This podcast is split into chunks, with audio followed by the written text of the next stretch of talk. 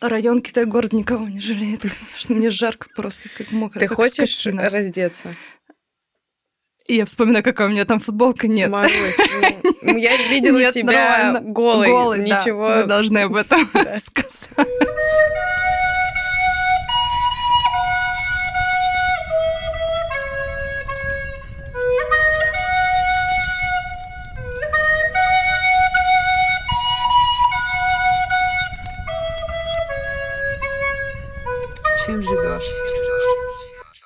Что ты там говорил про мечту? Я говорила, что сегодня сбывается моя мечта, потому что я несколько лет мечтала, чтобы меня позвали в подкаст и расспрашивали меня, как будто я суперзвезда. И вот сегодня это происходит. Мне очень приятно, но на самом деле я сегодня тоже про это думала, потому что я помню твой пост про подкаст и что-то еще было, не помню. Ну, про подкаст точно помню. И, ну, мы уже с тобой обговорили момент, что я позову тебя. Но я потом как-то так, знаешь, в моменте сразу потом себя обесценила, что, ну, у меня там сколько, 70 прослушиваний было. Может ли это считаться за сбычу Конечно, мечты, может. понимаешь? Может считаться. Вот, поэтому я как-то, как-то вот... Я а, очень рада, что моя мечта сбывается именно с тобой, Марусь. Не, ну вы, вы слышали, да? Я, кстати, это не заготовленный текст. Не заготовленный текст. Здесь нет суфлера. Я очень рада. Вообще, да, ты знаешь, как я напряженно шла, поэтому я э, как-то мне сейчас получше стало. Я э, о чем хотела поговорить сегодня вообще? На самом деле у меня очень много э, тем, которые мне хотелось бы с тобой затронуть, и ты знаешь, что э, мы с тобой обсуждали это, но э, я точно поняла, что я э, что я э, хочу сегодня поговорить про тебя. То есть э, Вообще, я каждый раз забываю, надо представиться. Меня зовут Маша, да, это подкаст «Чем живешь», где я разговариваю с очень крутыми людьми, которые меня вдохновляют и которых э, по ошибке вообще-то еще не позвали в крутые подкасты. Это не доработка, я считаю. Сегодня со мной моя подруга. Э, Катя Краневаль, кто она, она расскажет сама, но мне хочется сказать, что э, сегодня будет акцент на тебя, как на Катю, а не как на Катю в составе каких-то проектов. Вот это было для меня важно. Неважно, о чем мы будем говорить, неважно, как пойдет разговор и как завернется, но вот это был для меня принципиальный момент, чтобы то есть мне хочется сказать, э, чем ты занимаешься, конечно, но это будет не приоритет в нашем разговоре. Поэтому я спрошу тебя, кто ты?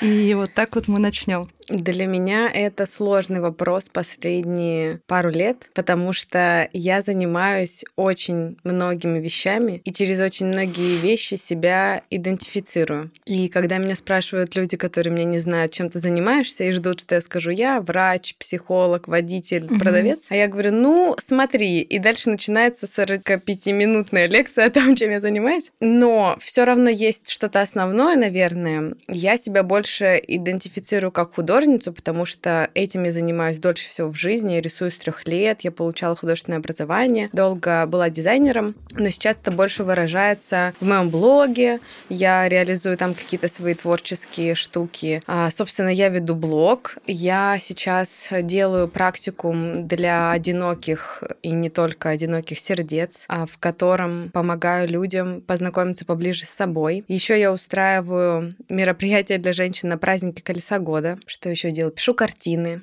провожу телесные сессии, делаю женские сообщества. Вот такая у меня интересная жизнь. Я не могу не заметить, я все равно спрошу это. То, что ты сказала, э, в конце делаешь э, женские сообщества, это была заготовочка? Или, ну, типа, Нет. Просто интересно, я когда-то начала перечислять, я задумалась, а меняется ли ответ на этот вопрос, последовательность ответа на этот вопрос э, со временем, ну, например, или с, э, от состояния. И поэтому я задумалась, потому что когда я смотрю твои, кроме вчерашнего, э, посты и сторис, первое всегда было, что ты часть э, сооб... ну, сообщества, да, как-то часть...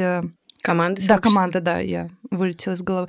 А сейчас ты прям сказал, что ты художница, и, по-моему, вот вчера в твоих э, сторис первое тоже был художник. Да, это действительно меняется в зависимости от моего самоощущения. В какой-то момент мне было важно быть причастной к команде сообщества Гелток и все свои, которые я делаю. Гелток, правда, сейчас на паузе. Но спустя пару лет работы в этих сообществах я поняла, что я начала себя немного терять, как будто бы у меня нет чего-то только моего. И я вернулась к живописи в прошлом году, сняла мастерскую, начала снова писать и вспомнила, как круто вообще, как мне нравится живопись и как здорово делать что-то, что только мое, что есть только у меня и что ассоциирует только со мной. И я стала взращивать в себе какой-то снова свой стиль, стала активнее вести блог, и сейчас мне нравится себя идентифицировать именно как художницу, а уже потом все остальное. Угу. Это мне дает больше устойчивости. Угу. Тебе сложно было мне переходить был... вот из этого, ча- из части в какую-то целостность?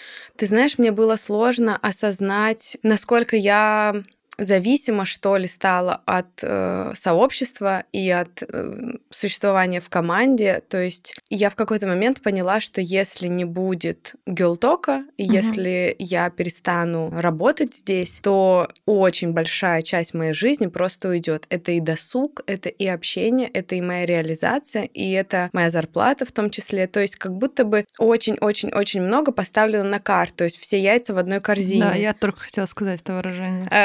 Обожаю. И я просто захотела себя подстраховать. А с одной стороны, а с другой стороны, я стала ощущать, что меня не видно за этим проектом. То есть я больше, чем команда сообщества. И в жизни есть еще много вещей, которые мне хочется сделать помимо этого. И если я себя идентифицирую через это и делаю только это, то я очень-очень многого себя лишаю. Угу. Слушай, а вот э, может быть очень кривая метафора. Мне, я, может быть, буду так скакать, но просто интересно вообще твое мнение тоже по этому поводу. А нет ли такой ассоциации с отношениями тоже? Абсолютно есть.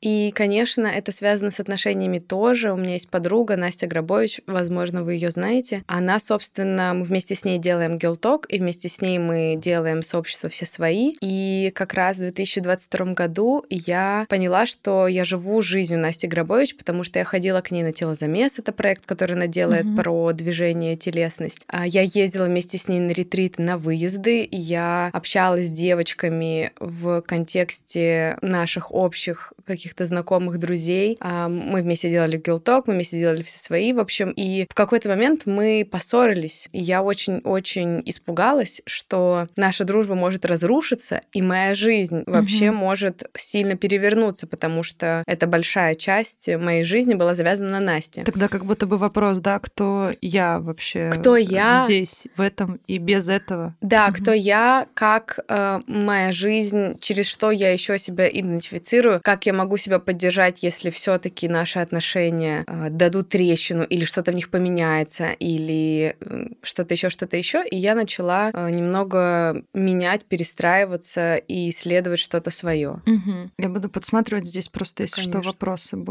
Это ты говоришь про дружбу. А вот вообще э, нет ли такого, что и в отношениях партнерских, как э, интимных, да, любовных, если мы будем называть, то, что тоже может быть какое-то такое бешеное слияние. Оно не есть плохо, да? Оно мы всегда, мне кажется, через это проходим. И это нормальный этап контактов. Но если такое, что сложно тогда тоже себя там найти вообще и выходить вот из этого слияния, и насколько это надо, насколько это важно. Было ли у тебя такое? А, мне кажется, да, это похожая метафора на то, что ты говоришь про отношения. И в отношениях всегда есть этап слияния, когда ты влюблен, и вы только знакомитесь и погружаетесь друг в друга, это абсолютно нормально. Дальше приходит этап сепарации, и в целом я сейчас ощущаю отношения, и дружеские, кстати, тоже, как такие такие качели между слиянием и сепарацией, слияние и сепарация. И, конечно, если нету внутренних устойчивых опор, каких-то самостоятельных, то можно в это слияние провалиться и оттуда не вылезти, и отношения тогда будут не отношениями двух взрослых людей, которые стоят на двух ногах, а отношением людей, которые друг на друга облокотились. И если один отойдет в сторонку, то угу. второй рухнет, или если там оба покачнутся, то есть это такая неустойчивая конструкция, в которой люди просто подпирают друг друга, а не взаимодействуют и не делают что-то классное. Ну да, это вообще как будто бы больше похоже на невроз какой-то. Я где-то слышала, что... Но это я не претендую на правильность, мне просто, наверное, ну, откликнулось, можно так сказать, что любви как таковой нет. Если вы думаете, что у вас любовь, то у вас невроз. потому что, потому что э, ну, как бы любовь, отношения, да, круто. Это когда э, один может почитать книгу, второй может э, пойти погулять с друзьями, и никто от этого не умрет и не разрушится вообще. И в целом как-то потом все друг другу возвращаются, рассказывают, обмениваются. И это классно. Мне это как-то очень симпатизирует. Я не знаю, есть ли любовь, честно говоря, но пока здесь я склоняюсь вот больше к этому, что вот это взаимное подпирание, ну, я не знаю, сколько оно вообще дает. Мне кажется, что люди некоторые так действительно живут, но к вопросу про любовь у меня тоже несколько лет я задавала себе вопрос вообще, что такое любовь нахрен? И умею ли я любить? И я много исследовала этот вопрос э, через других людей, через терапию. И однажды моя подруга Лена Округ сказала такую фразу. Любовь — это выбор любить. И мне она очень нравится, и я с ней согласна, потому что раньше я думала, что любовь — это вот стрела, которая нас пронзила, и мы теперь до конца жизни вместе, и ничто нас не разлучит. Они и мы будем... воспитаны рамкомом. И мы будем страдать, мы будем плакать, но нет, я от тебя не уйду, нет, вернись, нет, я пойду, нет, я... Вот это вот все. Да, я люблю тебя. Э, а со временем я поняла, что, ну, нет, есть, конечно, всегда элемент какой-то химии, как мы ее называем, да. Сложно жить с человеком, если тебе не нравится, как он пахнет, или тебя что-то в нем Весьма. откровенно бесит. Я думаю, это база. Вообще, нюхаешь подмышку, сразу понимаешь, твое или не твое. Но дальше очень сложно уехать только на вот этой стреле. Она и действует там первые, может, полгода, может, еще меньше. А затем, если ты не проделываешь какую-то работу, не выбираешь каждый день быть с этим человеком, то ничего и не построится. Это какие-то действия, это твои решения, это выборы. И мне кажется, что действительно любовь это больше про какой-то сознательный выбор, чем про омут, в который ты упал. Мне, знаешь, даже еще кажется, я недавно, я вообще э, недавно вспомнила эту мысль, но она мне в моменте очень понравилась, э, как будто вот эта стрела — это такое очарование. Вот, мы очаровываемся человеком, и я поняла, что слово разочарование, оно в такой коннотации всегда, что его воспринимаешь, я воспринимаю как плохое, потому что я часто слышала в свой адрес. Ну, ты меня разочаровал, конечно. И это, это я сейчас понимаю, что я просто в моменте или в моментах стала неудобной для человека, и это такая манипуляция, чтобы отмотать назад и сделать меня удобной снова. Но вообще, по факту, разочаровываться в том контексте, в котором я сейчас объясню, это круто. Потому что вот это, когда стрела пронзает, гребаная, да, и вот это говорю, потому что меня не пронзило. И вот мы очаровываемся. Это так тоже я обесценивающе говорю, потому что я не очаровалась еще. Э, мы очаровываемся человеком, и, может быть, и подмышка еще вообще не так сильно пахнет, да? Mm-hmm. Есть звоночки, но терпимо. Э, вот мы долго на этом едем, едем, и потом наступает э, все равно, мне кажется, э, либо будет подмышка фонить, либо, ну, просто наступает момент какой-то сепарации, когда вот эти чары, условно, они снимаются. То есть я раз очаровываюсь, я перестаю очаровываться человеком, я снимаю там как угодно розовые очки или все там, как, как кому удобно, какая метафора, и я вижу человека такого, как он есть, и уже тогда мой выбор, принимать это или нет, так на самом деле, так и он меня тоже видит. Потому что, мне кажется, очень сложно гасить какую-то свою природу или какие-то свои привычки, вот, очень долгое время. Все равно, ну, либо это вылезет на непереносимости какой-то, и просто тогда люди расходятся.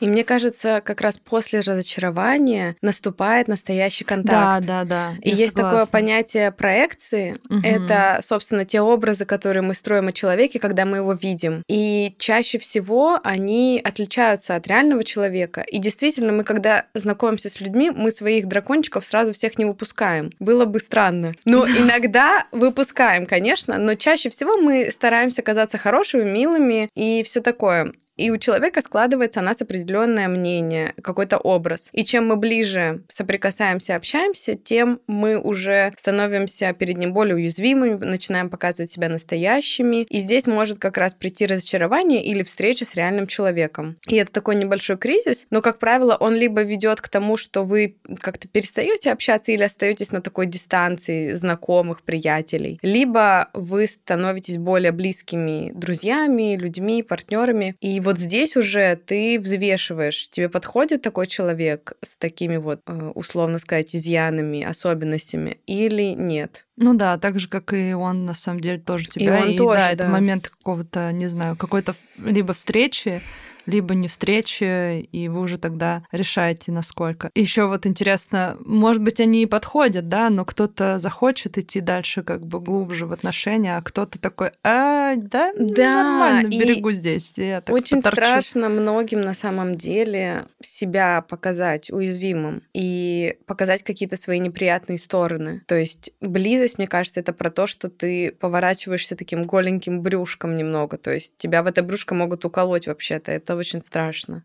А вот смотри, ты для меня человек, который не брюшком, а ну ты в целом. а, Просто голый лежит. Да, ты голая, ну просто по чувственно оголенная, скажем так. Да, можно сказать, что это образ э, в Инстаграме и э, вообще как бы твой образ в целом, но я с этим сильно не соглашусь, потому что ты всегда в своих э, проникновенных текстах и сторис говоришь, да, что э, вы можете как бы обо мне думать какие-то там, придумывать мифы, но в целом твои слезы, твои переживания, твоя боль, которую ты показываешь, она очень такая искренняя и она настоящая. Очень, может быть, тупой будет вопрос, как ты э, до этого дошла, но это надо иметь, ну, стальные яйца вообще, чтобы вот в целом предъявиться своему человеку или какому-то я, например, друзьям не могу даже до конца предъявиться в какой-то своей боли или там уязвимости. Что уж говорить э, про блог. И вообще, что тебе это дает? Ну, то есть, э, расскажи про это, пожалуйста. Ты знаешь, я действительно много слышу о том, много слышу слов восхищения о том, что я вот такая открытая, и как я вообще не боюсь говорить о своих чувствах и показывать, что у меня происходит. Но для меня это как раз-таки способ эти чувства переживать, и эту боль переваривать, эти слезы, какие-то неудачи. А я думаю, что люди устроены по-разному. Кому-то проще переварить что-то самому, закрывшись в норке, кому-то проще всем рассказать и разделить с людьми свои переживания. Вот мне ближе второе. Мне так легче действительно справляться с тем, что происходит. Каждый раз, когда мне тяжело, я думаю, ну вот сейчас опять буду плакать в блоге, они уже там, наверное, все сейчас отпишутся и будут надо мной смеяться, но каждый раз я получаю кучу поддержки, потому что люди пишут, блин, у меня ровно так же. И мне от этого тоже легче, потому что я ощущаю себя не одиноко. И я получаю еще и поддержку от людей и знаю, что через мои истории они проживают какие-то свои истории, потому что им, например, стрёмно в Инстаграме поделиться. И это дает очень большое облегчение. И я так справляюсь, переживаю эти чувства, и дальше наступает новый день, и мне уже легче, я делаю что-то новое. Мне кажется, я всегда такой была. И мне всегда нравилось, ну, точнее, не нравилось, я всегда переживала что-то, как бы или через других людей, через общение с ними, или через творчество, то есть Мгм. э, через рисование, через искусство, через общение. Мне всегда так было легче, и я никогда себя не заставляла это делать. То есть это какая-то моя вообще потребность делиться и вести блог в том числе. Как будто бы гармонично тогда. Ну, то есть не противоречит. э, Нет такого, что э, надо вот э, поделиться своей болью, чтобы что, чтобы, чтобы вот увидели, какая я. Ну, я имею виду, что такого нет. Ты что- знаешь, я думаю, что, конечно, есть такой элемент, э, как это называется. Я однажды даже это обсуждала со своим психологом. А, У меня нет родителей, они умерли, когда я была подростком, и поначалу мне было очень стыдно об этом рассказывать людям, был такой период, а потом как будто бы я это разблокировала, и я стала об этом говорить постоянно. А, Я много об этом писала в Инстаграме, и в какой-то момент я подумала, а зачем я это пишу? Может быть, я хочу так, чтобы меня пожалели? Может быть, я хочу, чтобы мне написали, какая я крутая, что я с этим справилась? И в какой-то момент я даже обсуждала это с психологом, потому что мне не хотелось превратиться в девочку, которая всегда козыряет каким-то Спекулирует. Вот, да, вот спекулирует этом. своей болью, чтобы ее пожалели, и на этом как-то обретает любовь и признание. И я тогда начала через терапию исследовать, что есть во мне, кроме вот этой истории, что еще, и о чем еще я могу писать, что еще вообще есть в моей жизни, кроме этого. И ну, стала меньше об этом писать, но вот эта вот привычка чем-то делиться, она все равно осталась, и она э, мне нравится. И в целом я стараюсь следить за тем, чтобы она не была разрушительна или навязчива. То есть я беру какие-то выходные от блога, я не делюсь какими-то личными вещами э, в отношениях, потому что тут всегда есть другой человек, и я всегда с ним сверяюсь, Мгм. могу ли я поделиться или нет. Какими-то своими личными историями я не делюсь. Ну, то есть все равно, несмотря на то, что я веду блог довольно открыто, мне кажется,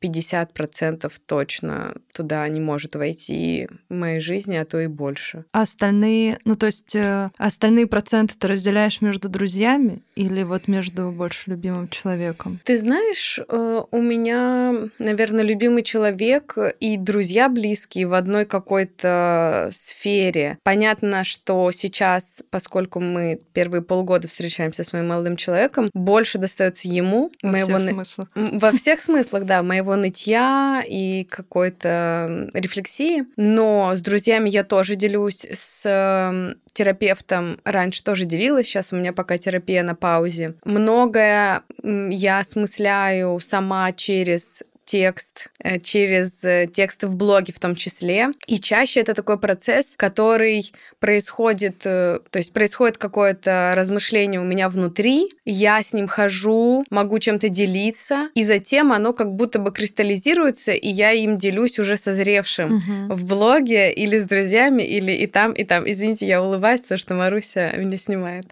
Чуть-чуть. Мне вообще всегда, да, хочется немного подснимать. э, Вот, ну, Катю можно не спрашивать, а, поэтому она вообще в целом... а, В целом... Звезда. Я хотела сказать «за», но хорошо, мы... Мы возьмем эту формулировку. Спасибо. Слушай, мне на самом деле сегодня очень еще хотелось поговорить с тобой про твою часть ведьминскую. Это мне очень... Нет, подождите, сняли. Мне еще интересно, мне все интересно, поэтому мы будем скакать. 10-часовой А, выпуск. Эм, Мы вернемся чуть-чуть назад, и я спрошу а, вот к смерти родителей и вообще в целом к твоим переживаниям. Считаешь ли ты себя сильным человеком? И внутренняя сила — это что вообще, если она есть? Очень прикольный вопрос. Ты знаешь, эм, в какой-то момент я поняла, что меня очень стала бесить фраза «какая ты сильная».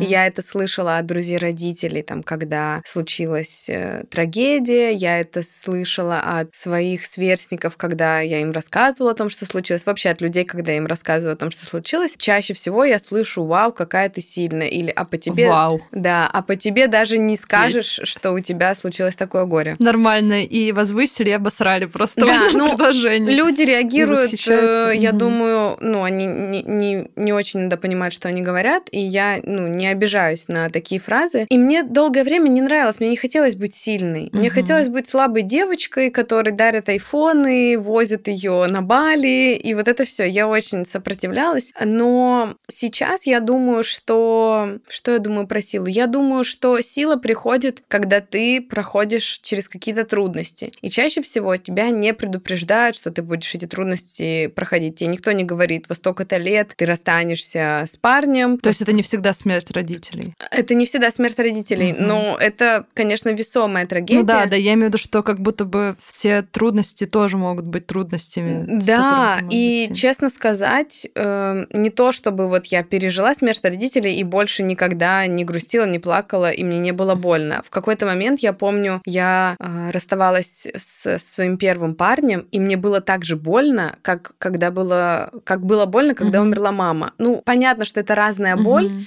но я так удивилась этому, я подумала, Момент блин, потери такой. неужели. Мгм. Неужели это что, мне будет в жизни еще раз так больно? Ну, то есть это не что-то, что уже случилось один раз и больше не повторится. Мгм. И Я думаю, что сила — это не какая-то твоя врожденная суперсила. Вот ты родился с сильным человеком или слабым. Это, опять же, про выбор. Ты можешь относиться к любым событиям в твоей жизни по-разному. Ты неизбежно будешь чувствовать боль и разочарование, и грусть, и печаль. Но фишка в том, как ты с этим справишься, как ты будешь продолжать жить, переваривая то, что с тобой случилось. Есть такая фраза «боль неизбежна, страдания опциональны». То есть ты можешь всю жизнь страдать. Я могу вообще жить всю жизнь, страдая, что у меня нет мамы. И в целом у меня есть такая иногда тенденция, особенно раньше, что я все на это спихивала. Ну mm-hmm. вот, у меня нет родителей, я теперь всегда буду чувствовать недостаток любви. И в терапии я тоже с этим работала. Но на самом деле можно жить, а, справляясь с тем, что в прошлом были такие травмирующие события. И есть очень классная книжка «Выбор» э, Эвы Эдит Эгер. Она пережила Аушвиц, и в 16 лет она попала в лагерь. В да. лагерь. И потом она стала, потом она, несмотря на то, что она там выжила, э, реабилитировалась, выучилась на психолога, родила троих детей и стала психологом, который помогает людям пережить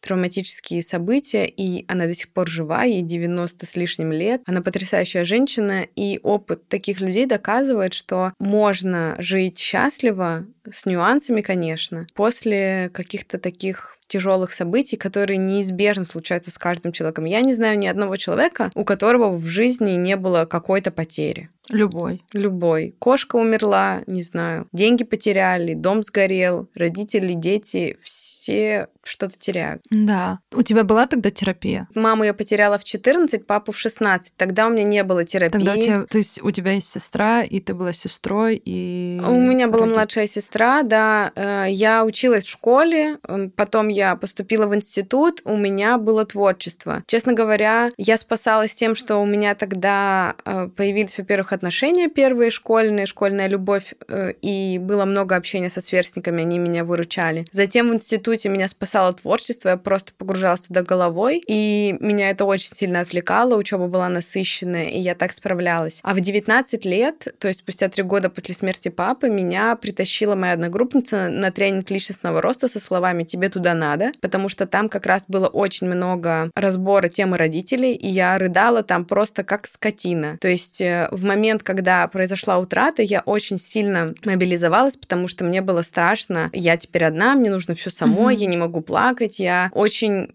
так... Закопала, подавила, да, да, да, очень собралась. И я потом, через много лет, эти слезы, они вот оттаивали и выходили. То есть mm-hmm. в 19 я пошла на тренинг личностного роста, и с тех пор я везде искала какую-то информацию о, о психологии, я читала книжки, я ходила на курсы, я смотрела лекции. И потом уже где-то в 25-26 я пошла на обучение гештальтерапии. И вот последние три с половиной года у меня была личная терапия. То есть я вот так лет 10 уже постепенно с этой темой работала. То есть э, если мы возвращаемся к вопросу, сейчас ты как относишься к тому, что тебе говорят, что ты сильная? Я с этим соглашаюсь. Угу. Как будто при, при, присва, присваивается. Но, но да, я поняла про то, что классный момент. Мне понравилось, что ты сказала. Про то, что э, сильным не рождаются, а через какой-то постоянный пиздец в жизни ты просто, ну не то чтобы выбираешь быть сильным, но мне кажется, ты... как раз выбираешь. Да, наверное, все-таки может быть, да, ну да, преодолеваешь. Потому что и, и люди могут одно и то же событие переживать по-разному, и один и тот же жизненный контекст э, в разное трансформировать. И недавно я, кстати, слушала про архетип сироты подкаст, и они там сравнивали Гарри Поттера и Волан-де-Морта. Угу. По сути, это мальчишки с одинаковыми водными. У них нет родителей, они mm-hmm. оба, э, по-моему, ну, Гарри э, растет у тети с дядей, а Волан-де-Морт, э, кажется, в приюте или... Да-да-да, он э, в психиатрической... Да, это... ну то есть у них штуки. водные, по сути, одни и те же. И потом в 11 лет э, они попадают в Хогвартс, и как по-разному разворачивается их жизнь. Понятно, что есть еще разные контексты, что у Гарри родители убили, у Волан-де-Морта они просто умерли, но как как можно из этой ситуации по-разному выйти. Можно разрушать все вокруг и мстить миру за то, что я такой несчастный, и хотеть завладеть этим миром. А можно просто защищать своих друзей, выбирать семью из тех людей, которые с тобой рядом, и вот, То есть это все равно, как мне кажется, выбор. Иногда, правда, человек его делает неосознанно, и иногда у него нет психических сил, угу. чтобы сделать этот выбор. И тут очень классно помогает терапия. Крутое сравнение вообще. Скинь потом да. этот подкаст, интересно.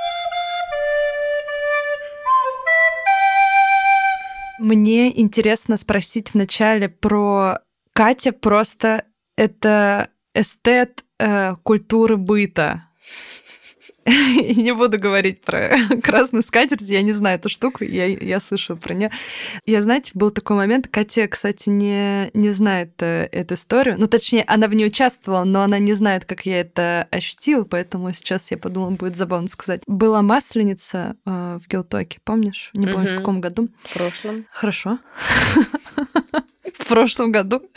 И я помогала тебе тогда, вот. Я пришла, ну и так что-то я помогала, и там Катя а, ты как бы можешь там угощаться, какие-то блины, угощения. А, по-моему, это была масленица, да. И я что-то взяла из еды и взяла салфетку. И, Катя, вы бы видели, как она на меня посмотрела. Я взяла салфетку, чтобы положить туда еду. Вот. А, там только так, не помню, что было, но неважно. Ну, не, не то чтобы борщ там. Ну, короче, какой-то такой фингерфуд, you know?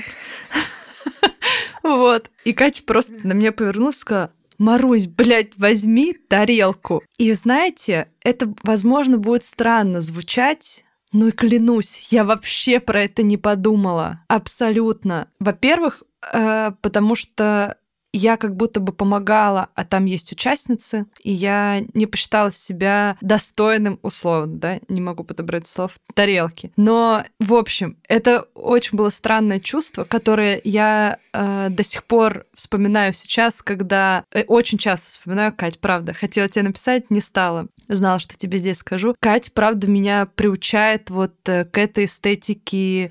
Сейчас заплачу, мне кажется. Ты что? Такой голос а, Кати, блин. который говорит тебе утром, возьми красивую чашку. И я на самом деле, ну, да, как будто бы, знаете, вот этот сервис там для королевы, который уже никогда не придет к тебе в гости, и в целом, да, были бы вопросики, пришла бы. Но э, вот этот момент, когда э, для чего-то, для чего мы ждем, непонятно. И в целом это может быть даже не с этим связано, это может быть связано с культурой семьи. У меня так было, как ну, я вспоминаю и могу сейчас э, тоже провести какие-то параллели, что не было вот такого. И я купила себе недавно тарелку, тебе сфотографирую, пришлю, и я подумала, что... А, знаете, еще вот, вот этот момент, когда у тебя есть тарелка для каши, у тебя есть угу. тарелка для второго, нет маленькой штуки для таблеточек, которые вот там лежат, у меня теперь есть, а нет там тарелочки для бананового пирога, который вообще-то отличается от тарелки для второго. И я, не, возможно, вы не поймете реально, что я сейчас говорю. В целом, главное, Катя сейчас понимает. И я подумала, я вот хочу вот много маленьких uh-huh. таких тарелочек, чтобы вот мне было красиво, а не на салфетку, uh-huh. блядь, складывать этот банановый грёбаный пирог, который я там сама испекла. И это офигенное чувство красивого ритуала для uh-huh. себя, которое, оно может не задавать день, да, там, но вот это вот удовольствие и э, какой-то, не знаю, гедонизм в таких мелочах, это прям, ну, чувствуешь себя какой-то пинтерес-звездой. И вот мне хотелось спросить, было ли у тебя всегда такое? Было ли у тебя это в семье? Ну, то есть откуда э, вот это вот м, повелось? Повелось? На земле русской. Берет свои корни. Ну, в общем, вот эта насмотренность э, быта, эстетики, вкус, э, прививался ли он тебе или через что ты его нашла, ищешь? Ты знаешь, я думаю, основа, конечно, это семья, и у нас была какая-то культура застолий в семье, и мама всегда сервировала стол красиво. Правда, это была эстетика нулевых, так сказать, когда мы отметаем все старое, все вот эти бабушкины сервизы на помойку, а мы хотим хай-тек, новые тарелки э, без всего, и вот это все. И у нас был такой довольно всегда аскетичный стол из одинаковых белых тарелок, одинаковых белых кружек и всего одинакового. И затем, когда я уже какой-то свой самостоятельный быт обустраивала, мне очень нравилось разглядывать журналы Season, Skin Folk и все вот такие лайфстайл, скажем так. Подкатываю глаза, потому что теперь я не удивляюсь, почему мне этого нет, потому что у меня и журналов таких не было. В общем, там очень всегда внимание большое уделялось сервировке, потом появился Инстаграм, потом э, Pinterest, и я всюду смотрела, мне очень нравилась культура застолья, и я просто оттуда повторяла. В какой-то момент я подумала, классно можно постелить скатерть, классно собрать разные кружечки, стаканчики. Ну, тут еще, может быть, сказывается, что у меня художественное образование, и все-таки я училась на дизайнера, и там вот это мышление, скажем так, поставить натюрморт, оно развивалась. И дальше просто насмотренность у кого-то повторяла, у кого-то, не знаю, видела, и мне нравилась идея. Но еще большой аспект это про то, что ты сказала про ритуальность, угу. что я замечаю, что можно вообще-то поесть по-разному. Можно действительно положить в салфетку бутерброд и съесть его на бегу и вообще не понять, что ты угу. поел. А можно положить его на тарелочку, сесть, зажечь себе свечку, и ты уже чувствуешь себя королевой. И мне нравится использовать обычные действия, которые ты делаешь всегда. Как ты просыпаешься, как ты умываешься, как ты ешь, добавлять к этому какую-то щепотку волшебства. То есть ты можешь просто в красивую тарелку себе засервировать, и тебе уже будет красиво, и ты получишь от этого больше удовольствия, и у тебя будет ощущение, что ты о себе позаботилась, что ты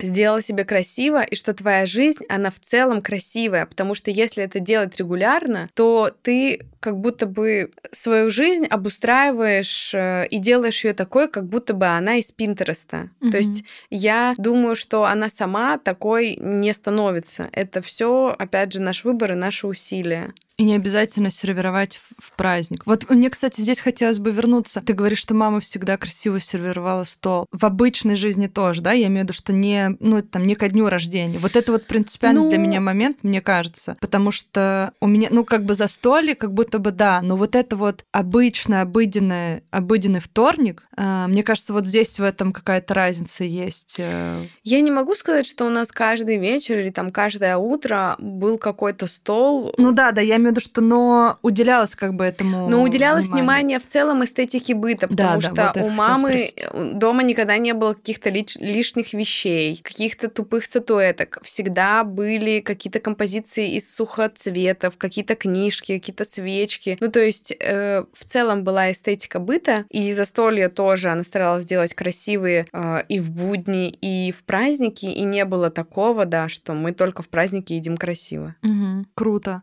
И получается, что ты там то, то есть ты подсматривала изначально у мамы, не было такого, что какого-то обучения, да, там Нет, условного обучения девочки. не было, я, да, я подсматривала, как-то это впитывала, такое, да. да. Вау, круто. Ну, это правда очень такое визуально важное наследие, мне кажется, потому что, ну, это очень-очень делает день. Да. Вот это, ну, все-таки, да, может задать тон. Я переобуваюсь в воздухе, но это правда, как ты ешь э, на бегу или холодное. Ну, принципиально ли тебе есть теплую еду утром, или ты можешь забить и там не разогреть, потому что опаздываешь. Это важная штука. Я сейчас стараюсь это больше отслеживать, конечно, потому что понимаю, что я лучше... Ну, в общем, теплая еда рулит. Теплая ну, еда. Я да. вообще не понимаю сейчас, как можно есть и пить холодное. Извините, бабки за 30 вошли в чат. Катя себя временами называет э, баба Катя. Не только я себя так называю.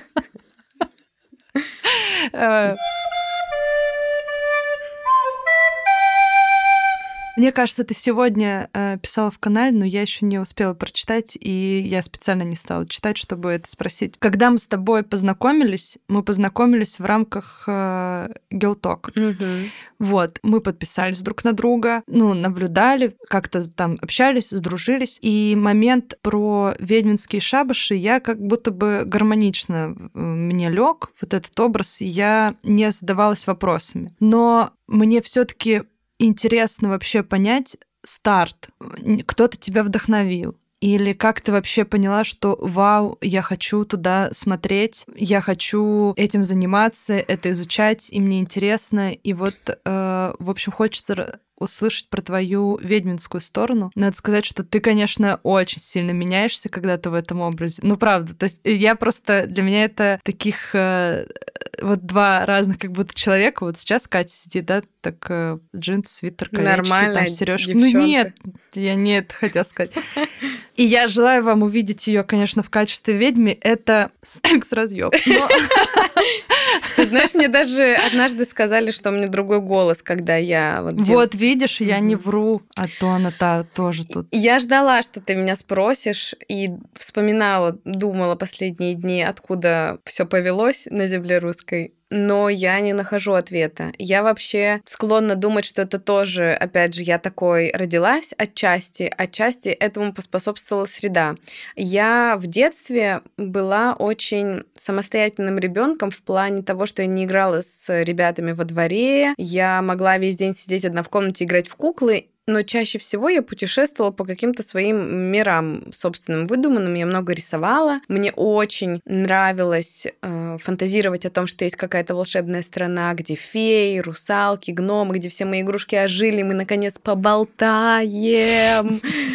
А, И я узнаю, о чем они хотят мне сказать. То есть я очень много проводила время фантазируя и а, много читала каких-то сказок, смотрела каких-то фильмов. Ну, в общем, вот этот мир волшебный, он как будто бы мне казался таким же реальным, как и обычный мир, просто у меня к нему нет доступа. И я мечтала, что однажды ко мне придет кто-то и скажет, девочка, ты на самом деле принцесса фей, мы тебя наконец-то забираем, пошли с нами в нашу страну. Избранная. Избранная, да. А, конечно, там потом были сказки про Гарри Поттера и про вот это все. То есть мне всегда нравилось думать, что есть, существует какое-то в жизни волшебство, просто мы его не видим или еще нам оно недоступно. Это никак не запрещалось ни родителям, то есть мне никто никогда не говорил, что это блажь, ты должна вернуться в реальность. Наоборот, мама как-то очень легко меня в это сопровождала, и там, когда я не могла заснуть, она говорила, ну, представляй своих фей. Ну, то есть это Мгм. было как-то абсолютно нормальной частью жизни. Я помню, как я на даче там пыталась найти логово фей под яблони, нашла только бабочек.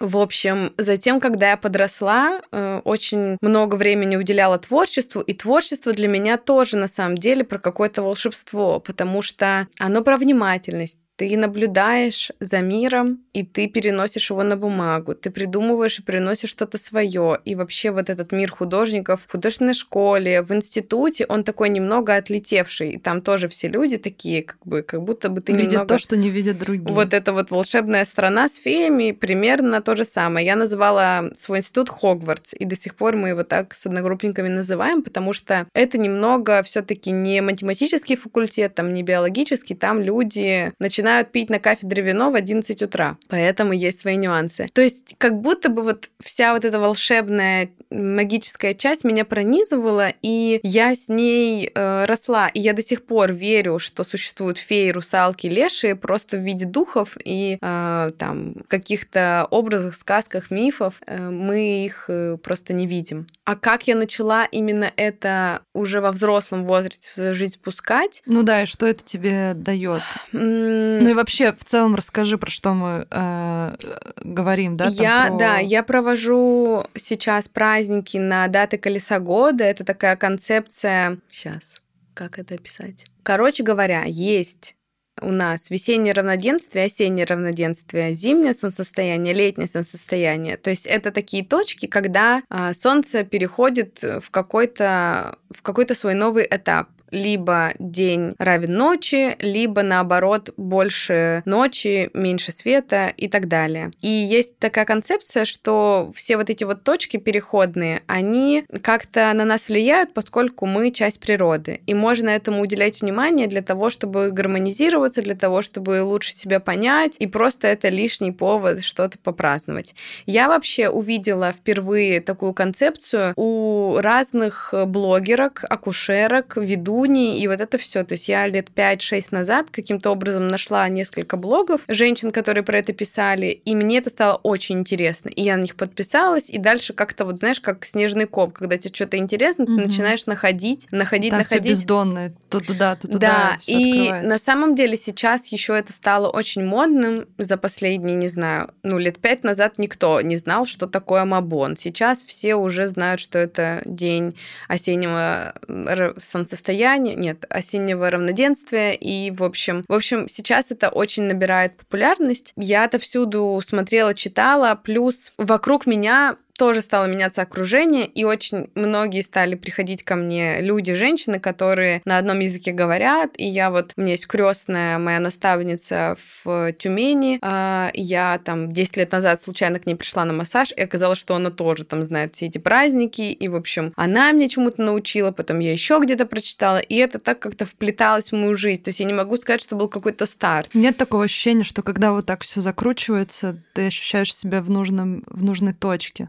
Да. Когда как будто все способствует, э, как будто вот это и случается, что тебя здесь ждали. Вот нет такого? Мне кажется, что это происходит, когда ты начинаешь делать то, что тебе хочется, и интересоваться тем, что тебе действительно нравится. У меня был в какой-то момент такой ступор, что, ну блин, ну у меня же нет поэтому диплома, ну я же не училась, ну как я могу про это писать? Как Настя я... Грабович всегда говорит, что давайте распечатаю на принтере сертификаты, нормально пойдет. Да. А, близко это тоже. Но вообще, потом я подумала о том, что когда я читала эту информацию у других блогеров, у них тоже не было сертификата. И ничего страшного, наоборот, мне очень нравилось, как они пишут живым языком. И мой интерес начался с того, что я решила э, просто писать про эти праздники колеса года у себя в канале, чтобы у меня был стимул у самой не слиться, потому что это публичное поле, я пишу для других. И таким образом я как бы и сама больше изучала, и еще и делилась с другими. И где-то через года полтора я подумала, что я уже хочу сама проводить. Параллельно с этим я еще ходила к разным другим женщинам-мастерицам, отмечала эти праздники там на всякие женские круги, потому что мне было интересно, как это проходит. И сейчас я провожу это сама. А тебе сложно было решиться на это?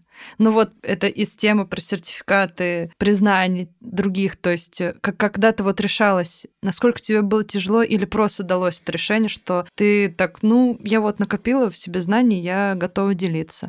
Я могу делиться, я имею на это право. Или наоборот было что-то, что ну, блин, ну и хочется, ну, ну посмотрим, ну попробую. Я решила себя не пушить в этой сфере, поскольку она долгое время была такой дополнительной к всему, чем я занималась, и скорее как хобби.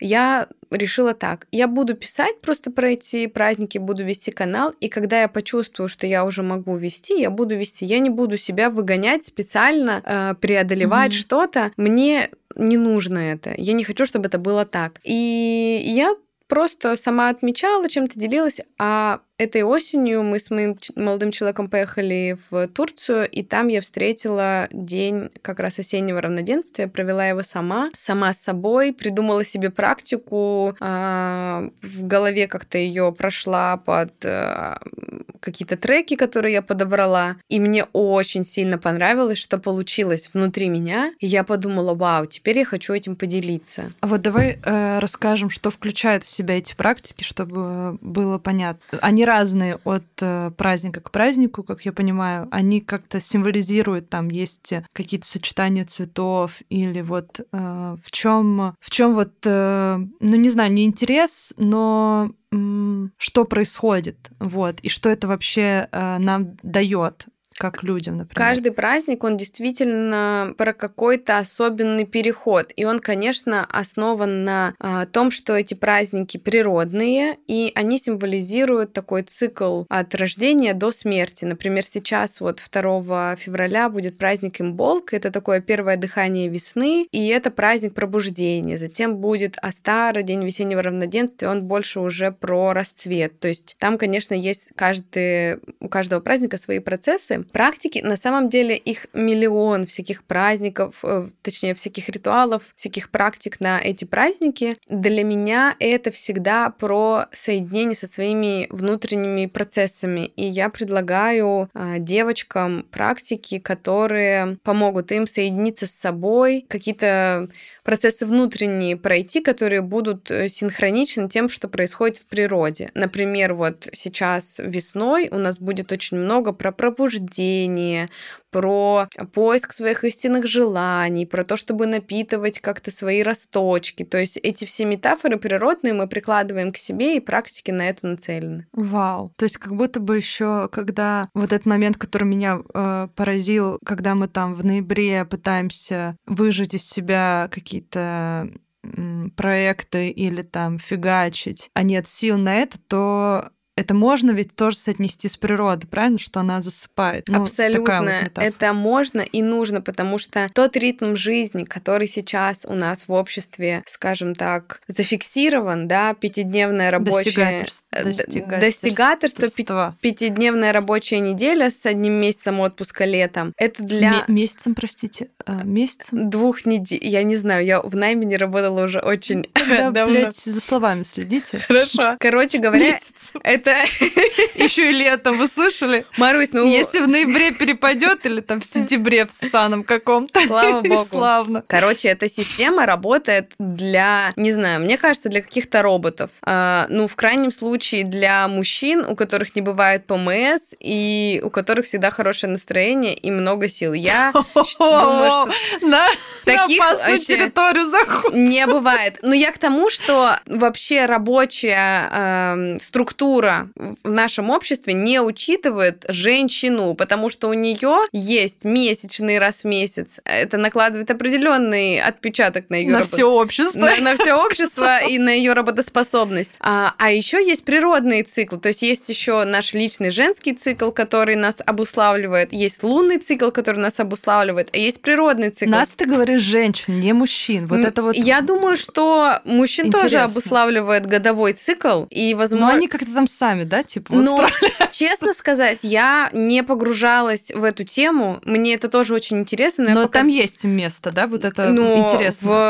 В колесе года, конечно. Угу. Но мужчина же тоже часть угу. природы. Просто у женщины это немножко все поострее. Угу. И поскольку я сама женщина, я больше как угу. бы про женщин говорю. В общем-то, конечно, когда мы ждем от себя продуктивности в декабре, в ноябре, в январе, когда примерно ноль света в течение дня, это довольно насильственно по отношению к себе. Хотя это не факт, что летом, не знаю, у меня будет миллион сил. Есть куча факторов, которые на меня влияют, и, возможно, летом у меня тоже не будет сил. То есть это не какая-то, опять же, схема, которую uh-huh. мы все время пытаемся uh-huh. найти. Это просто опора. Uh-huh. А, и я считаю, что эта опора может быть очень терапевтичной, потому что мы можем наконец-то от себя отстать и разрешить себе хоть чуть-чуть непродуктивность и неидеальность. Супер. Кайф. Спасибо, Кать, большое. Пожалуйста. Есть два вопроса, которые э, последний мне в целом по подкасту всегда я задаю, но вот сейчас задам вопрос, который мне вообще нравится и всегда интересно слушать. Всегда это два раза с Женей было, и вот сейчас с тобой, и будет дальше. Э, есть ли что-то, что было важно для тебя три, ну, пять лет назад, и неважно сейчас стало, потерял свой приоритет. Или наоборот, что-то не было важно, не выходило на первый план, а сейчас, например, тебе это принципиально. Ну так, если что-то в голову приходит, но вот просто это интересно. вопрос. Три года назад, это что у нас было? Начало 2020 года. Ну да, сейчас, наверное, 3-5 лет назад это, конечно, уже вообще это разные. Да, да, чуть-чуть. Другая ну, давай жизнь.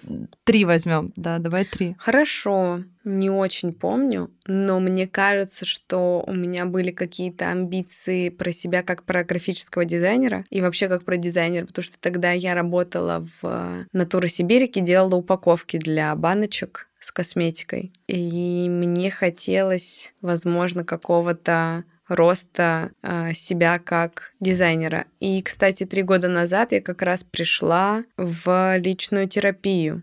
А, подожди, нет, это было даже 4 года назад. Я путаю, это был 21 год, это 3 года назад, уже же 24 Мгм. Боже, баба Катя. Я думаю, да, 3 года назад как раз я пришла в Гелток, и моя мечта была, была а, работать только на свои проекты, только на себя, не в найме, не беря никакие фрилансы, которые мне не нравятся, и не работая где-то на удаленке. А тогда я еще работала дизайнером просто частично в- брала какие-то заказы. И моя мечта была от этого всего отказаться и заниматься только тем, что мне нравится. Мгм. И вот сегодня утром я была на тренировке, и девушка рядом со мной сказала, вот, блин, а теперь на работу идти, как мне не хочется. А я подумала, блин, а я так, мне так нравится моя работа сейчас. Несмотря Ну, на то есть то- это мечта сбылась. эта мечта сбылась, да. Я сейчас работаю тем, что мне абсолютно нравится, занимаюсь тем, что мне нравится, получаю за это деньги, и я подумала, вау. Да, но это немного другой Это немного вопрос. другое. Я имею в виду, возможно, у меня есть на него ответ за тебя, но это может быть предположение. А Просто. давай. Я имела в виду, что, например, тогда было важно, а сейчас не выходит на первый план. Я могу давай, по- давай, да, если скажи. хочешь, да. хочу. А, Мне кажется, что три года назад не фиксация, но была острая мысль на партнера направлена, ну, то есть на отношения. До твоего мол- молодого человека, сейчас важно это сказать, как раз э, прошло время, и э, фокус стал направлен быть на тебя. Я не говорю, что важность ушла, Да. но огромная значимость, она перестала быть. И она как будто бы перестала завладевать, э, в ней перестало концентрироваться все. И ты, ка- кажется, переключилась больше на себя, как на человека, и ты стала себя, наверное, как-то больше узнавать, ты стала себе партнером по жизни. И э, перестала, может быть, как бы вот фонить вот это вот э, поиск и нужность вот этого какого-то человека, и ты просто тоже, как мне кажется, потом это пишешь, что ничего ты, ну, как бы твои тараканы, они не уходят. Ну, то есть э, вот это вот возлагать на человека второго какую-то ответственность за свои там, не знаю, за ощущение одиночества, ты с человеком тоже можешь чувствовать себя одиноким. Вот это мне, наверное, Да, ты, Как-то вот ты больше права, фонит. это очень, это очень здорово, что ты это сказала, и это правда так. Но вот этот вот период, он, наверное, был два года назад, а, а вот как раз год назад я решила, что мне скоро 30, и хватит уже страдать, и буду брать жизнь в свои руки. А три года назад я была в отношениях, которые меня очень сильно изматывали, и мне казалось, что так будет всегда, и нужно всегда терпеть, и было на самом деле тяжело. Сейчас уже это, конечно, сильно поменялось все за три года. И мое отношение к отношениям, и Мгм. мое отношение к одиночеству, и мое отношение к себе. Да, важно сказать, э, у нас не остается на это времени, к сожалению, но у Кати есть э, пост- посты на эту тему. Э, Пока еще не Я думала, ты сказала, «У- но у Кати есть парень. У Кати есть парень тоже. Привет. Э, Да, Катя об этом много рассказывает, на самом деле. Вот. И я все ссылки все оставлю. Спасибо. Да, вы читайте, потому что там э, точно информативнее, чем я здесь прошу. И это такие важные темы, которые, я уверена, многим э, откликнутся и западут вообще. И там не только, да, как бы про отношения, там в целом, знаете, вот э, это такой классный э, гайд, я бы сказала. То есть Катя до отношений, Катя там все включает в себя, по- поверьте мне. Это я вам еще 10% не рассказала.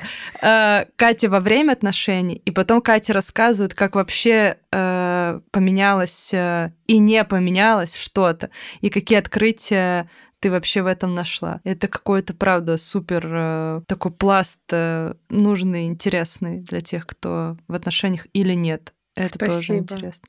В общем, да, я все оставлю.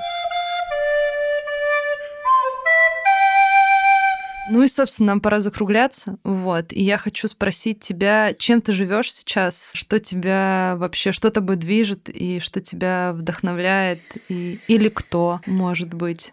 Ты знаешь, сейчас, наверное, я продолжаю жить себя Я вот как год назад приняла решение, что мне хочется реализоваться самостоятельно, не опираясь на других людей, так это путешествие и продолжается. И сейчас мне очень-очень-очень интересно развивать свой блог. У меня куча идей о том, о чем написать, на какую тему сделать рилс. Да, я тихо завидую, вы, честно. И это меня на самом деле сильно заряжает. Меня заряжают собственные успехи. Я вот осенью сделала свой первый практикум для одиноких сердец. И сейчас я собираю второй поток, планирую делать анонсы. И меня очень вдохновляет подготовка к этому. У меня во вторник будет съемка, и дальше я буду делать анонсы. И это очень волнительно, но в то же время это мне дает очень-очень большой boost энергии. И, конечно, мне страшно в чем-то, потому что если я там не продам билеты на этот практикум, то мне будет нечего есть, но этот страх, он как бы тоже немножко подстегивает. А, вот этим сейчас живу. Живу тем, что я налаживаю свои отношения с деньгами, вообще разрешаю себе деньги, потому что эта история для меня тоже оказалась сложной, и я в процессе ее исцеления живу тем, что сейчас делаю свои вот шабаши на праздники Колеса года для женщин,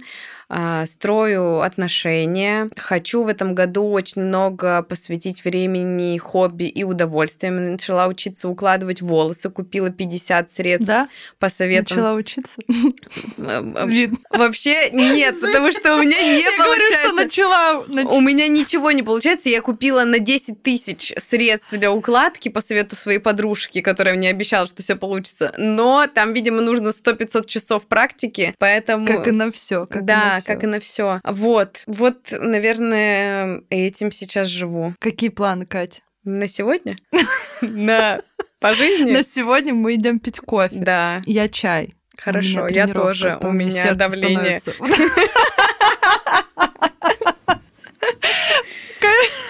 Катя еще на часы посмотри. Да, после четырех уже какой кофе, Марусь. А, ладно, мы скажем, да, что у нас э, будет баня. У нас будет баня 3 февраля, волшебная. Вот. Это, вот это у нас в планах, да. Мы с Марусей придумали офигенную программу на 5 часов. Вы выйдете оттуда королевой. Я вам гарантирую. Блин, вот это вообще круто, что, наверное, будет странно, да, что... Почему? Ну, это, э, что я это говорю. Круто, не то чтобы круто, что ты это гарантируешь, я в этом не уверена, но... А я уверена. Нет, нет, я не это хотела сказать. Я, я имею в виду, что мне всегда так стрёмно говорить, что я вам гарантирую, я уверена, хотя я знаю, как я делаю, и я знаю, как я вкладываюсь, и, ну, как бы в Кате-то я уверена больше, чем в себе. Сейчас это все в кавычках важно. Но я имею в виду, это вот вылазит все это, и когда Катя с таким блеском в глазах говорит просто вот на такой расслабленной позе, что у нас пятичасовой просто ретрит какой-то, да, и это вообще такая вера, она, конечно, очень поддерживает. Ну, на самом деле, я стараюсь быть осторожной со словами гарантирую, обещаю, вы точно получите, mm-hmm, и вот это mm-hmm. все, потому что а, а, все-таки здесь всегда работа тех людей, которые приходят ну да, и забирают. забирает, да, и, да, возможно, да. вы не выйдете это королевой, правда. и это было самонадеянно. Но я больше про то, что мы с тобой мы будем вкладываться, вкладываем, как, да, да, да мы, мы будем служить вам так, как будто вы королева. Да, согласна. Вот, вот, вот это более точная формулировка. Да, но программа правда классная и мне вообще очень нравится. Мне тоже. И спасибо тебе, что ты предложила. Спасибо, что а, согласилась. В общем, вот. Э, спасибо, что пришла. Я очень переживала. Э, вообще понравилось. Спасибо, что позвала. Я надеюсь, что э, этот выпуск послушают не только мои друзья и твои друзья, а еще и другие люди. Еще друзья друзей. Еще друзья друзей. Спасибо вам, что дослушали. Да. Это правда, очень, очень ценно. Ну, мы пошли пить кофе. А, нет, мы пошли пить чай. Да. Ну все. До встречи. 15 До встречи. Подписывайтесь Пятница. на Марусин канал, Инстаграм, и на мою страничку, и на мой канал. И на Катин Инстаграм, который запрещен в России. Да. да. Но это мы все вам скинем. Угу. Пометочки, что Пометочки. это организация, да, и ссылочки. Ну все. Пока-пока. Пока. -пока. Пока.